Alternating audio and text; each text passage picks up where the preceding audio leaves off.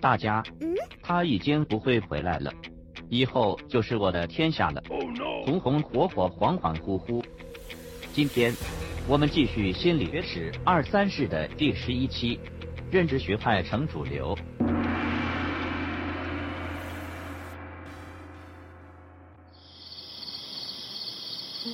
一九六零年，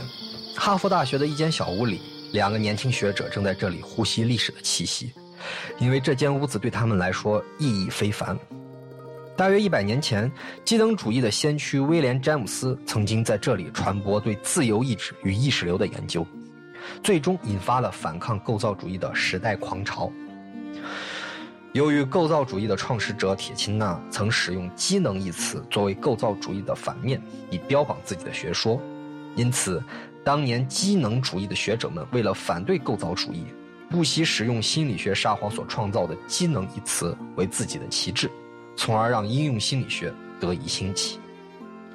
现在重新入住这间颇具历史意义的小屋后，这两个年轻人也打算效法先辈，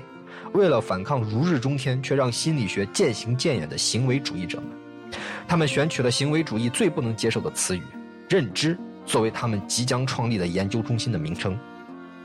这个时候，他们并不知道“认知”这个词究竟具备怎样的含义，或倡导了怎样的理念。他们一心想的都是如何才能标榜与行为主义彻底的决裂。但令他们没有想到的是，他们不仅成功的与行为主义分庭抗礼，更让整个世界都为之震撼，最终为现代心理学的发展奠定了基础。一九一三年，约翰·华生发表了著名的《一个行为主义者眼中的心理学》，竖起行为主义的革命大旗。行为主义不仅在实验方法上反内省、讲实证，更重要的是他坚持放弃对心灵和意识的研究。此后几十年的心理学期刊与教材中能见到的行为的解读，能见到大脑的研究，但根本看不到任何与心灵有关的概念。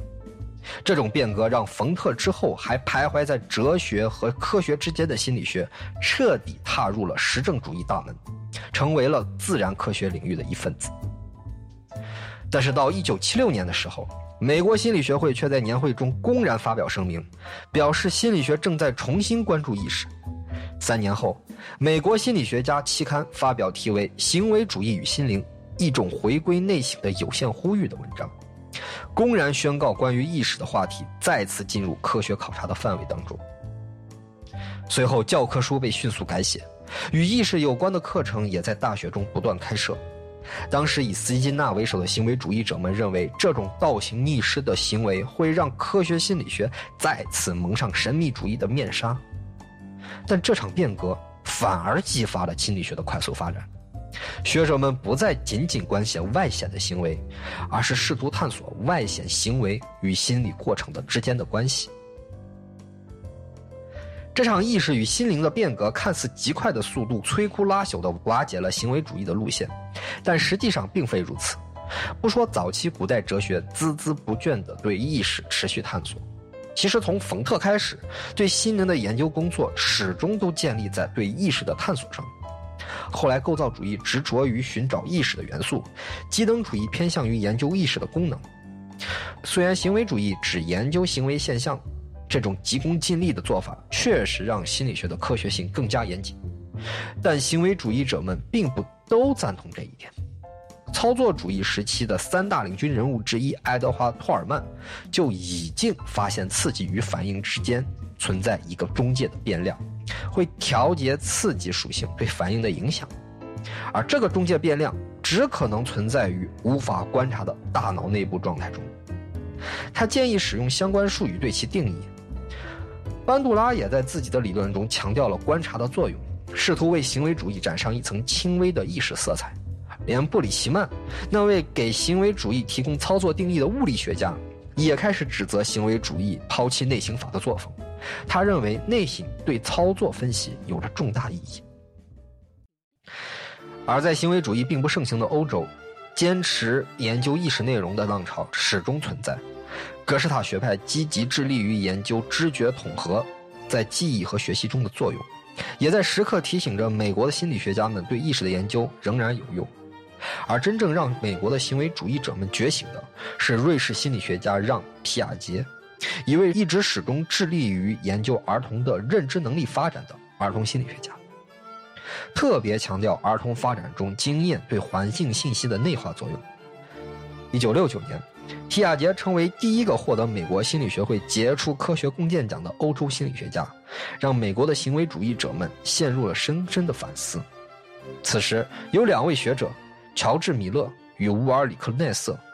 进行了一系列开创性的工作，将新的定义赋予了整个心理学界。他们虽然不像冯特、铁钦纳、华生和弗洛伊德那样以一己之力开创心理学的一个时代。但他们却像机能主义的学者们一样，只为从实用主义的角度出发，从新的角度看待整个领域。乔治·米勒出生于1920年，最初在亚拉巴马大学学习语言学，于1941年获得硕士学位。估计是正值战争中，全国上下总动员，人力紧缺，因此亚拉巴马大学不知道抽什么风，让一个语言学硕士在本校教心理学。米勒最开始很崩溃的想要拒绝，心想：我一个搞语言学研究的，怎么就要教心理学了？硬着头皮讲了一个学期之后，米勒突然发现心理学其实还蛮有意思的嘛。当机立断，他决定去哈佛大学的心理听力实验室工作，研究语言交流的问题。一九五一年，米勒出版了《语言与交流》一书，以行为主义的方式论述心理语言学。虽然米勒当前只是对心理学尚有兴趣，还未完全全身心投入在这门学科上，但他当下在哈佛开展关于心理语言学的课程，却影响了很多人，其中就包括年轻的乌尔里克·奈瑟。虽然奈瑟从三岁起就在美国生活，但他却在德国出生，拥有不折不扣的德国人实验天赋。所以在哈佛读书期间，奈瑟的主修专业是物理学。然而，欣赏了年轻的米勒教授在交流与信息理论心理学课堂上富有激情的演说后，奈瑟决心将未来的方向全身心投入到心理学当中。一九五零年本科毕业后，奈瑟前往斯瓦茨莫学院接受格式塔三杰之一的科勒给予指导攻读硕士学位。那个年代，想要在大学中获得一个教职，除了接受行为主义之外，别无选择。因为所有科学心理学的领域都被行为主义者们所占据。令米勒苦恼的是，经过系统学习统计理论、信息理论和计算机模型后，米勒认定行为主义根本不会产生什么有用的结果。而且最重要的是，他对动物过敏，而动物研究又是行为主义的重头戏。所以，为了不让自己身上长满瘙痒难耐的红麻子，米勒决定抛弃行为主义。用他所喜欢的计算机模型来为自己争取一个没有动物的研究环境。一九五六年，米勒发表了被视作现代心理学记忆理论奠基的经典文章《神奇数字七：加或减二信息加工能力的某些限度》，指出人类短时记忆能力局限于大概七个信息组块左右，是任意时间里人能加工的最大量。在这篇文章中，米勒首次使用了信息加工能力这个概念，作为衡量记忆现象的心理特质。这种公然探讨意识经验的行为，无疑是在对行为主义公然打脸。这篇文章虽然无比离经叛道，但这仅仅是米勒反叛行为的开端而已。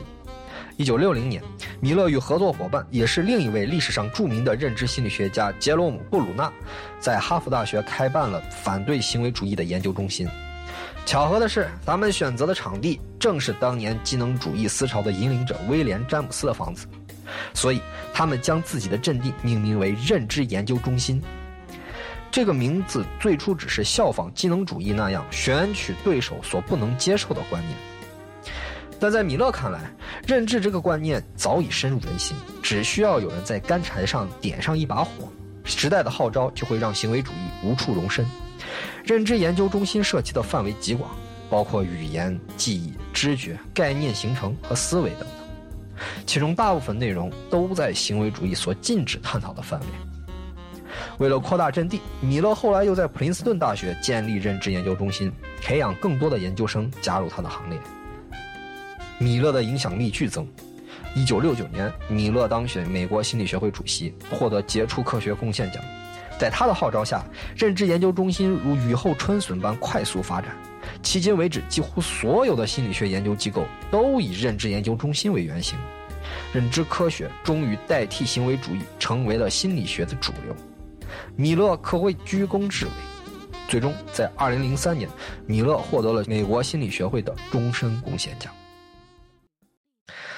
和坎坷的米勒相比，奈瑟的认知研究之路要顺利得多。硕士期间，受格式塔学派创始者科勒的影响，奈瑟对认知研究无比感兴趣。但和米勒一样，如果没能从老鼠身上得到什么展示，那就不算是心理现象。科研工作还是要从行为主义抓起。但与米勒这个忍着过敏、硬着头皮在实验室里和动物打交道的倒霉鬼相比，第一份教职就在布兰迪斯大学的奈瑟，则无疑要幸运得多。当时布兰迪斯大学心理系主任正是人本主义的提倡者马斯洛，也是一个彻头彻尾的反行为主义者。虽然奈瑟也不怎么认同马斯洛那套人本主义理念，但至少在这里。他得以拥有进行认知研究的机会，而不是和米勒一样每天和臭烘烘的动物打交道。当米勒的认知研究中心如火如荼地发展起来时，奈瑟也不甘示弱，为自己本科时代的老师摇旗呐喊。一九六七年，奈瑟出版后世认为是心理学史上里程碑式作用的《认知心理学》一书。在这本书中，奈瑟给认知下了操作性的定义。一种感觉输入被改变、还原、提炼、储存、恢复和使用的心理过程。这个定义一棍子打碎了行为主义意识是不可知黑箱的错误信念，给几千年来哲学家们一直孜孜不倦试图研究的意识问题，第一次赋予了可客观观察与操作的定义。根据这个定义，奈瑟将认知心理学的研究对象定义为探讨感觉、知觉、记忆、想象、问题解决、思维及相关的心理活动，而这些几乎全部都是行为主义者们避而不谈的内容。后来，奈瑟前往康奈尔大学工作，进驻到曾是沙皇铁钦纳的领地，铁钦纳那个保存完好的大脑就在奈瑟办公室的隔壁。而奈瑟这位正式确立认知心理学研究内容的认知心理学之父，也拥有了不亚于米铁钦纳的历史殊荣。虽然现在看来，米勒第一个竖起了对抗行为主义的大旗，但米勒自己并不认为认知心理学是一种革命，他更倾向于是一种累计而来的缓慢变化。毕竟在他之前，已经有很多心理学家不满于行为主义片面的研究风格，而米勒自己只是一个导火索而已。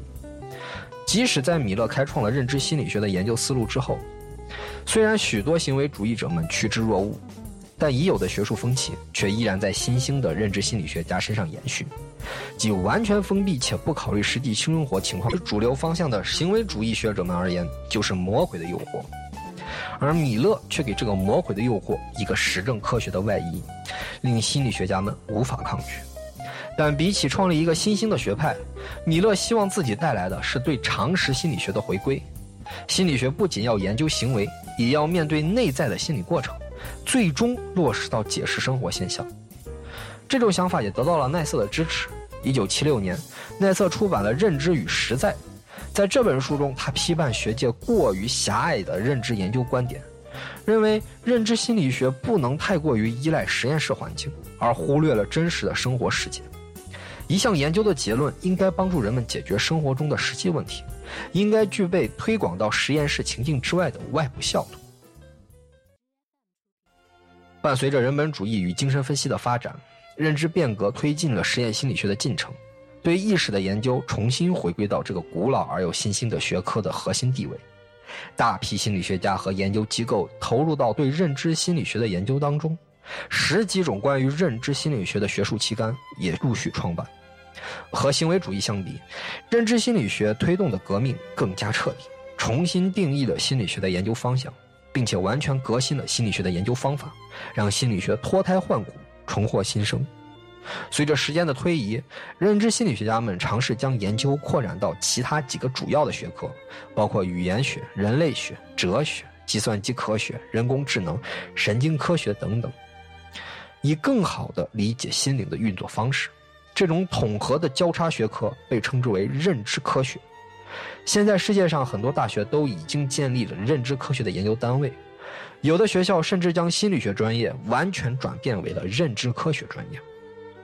目前看来，似乎和行为主义时期一样，认知科学成为了心理学的绝对主流。只要研究和认知无关，就完全被排挤到了学界的边缘。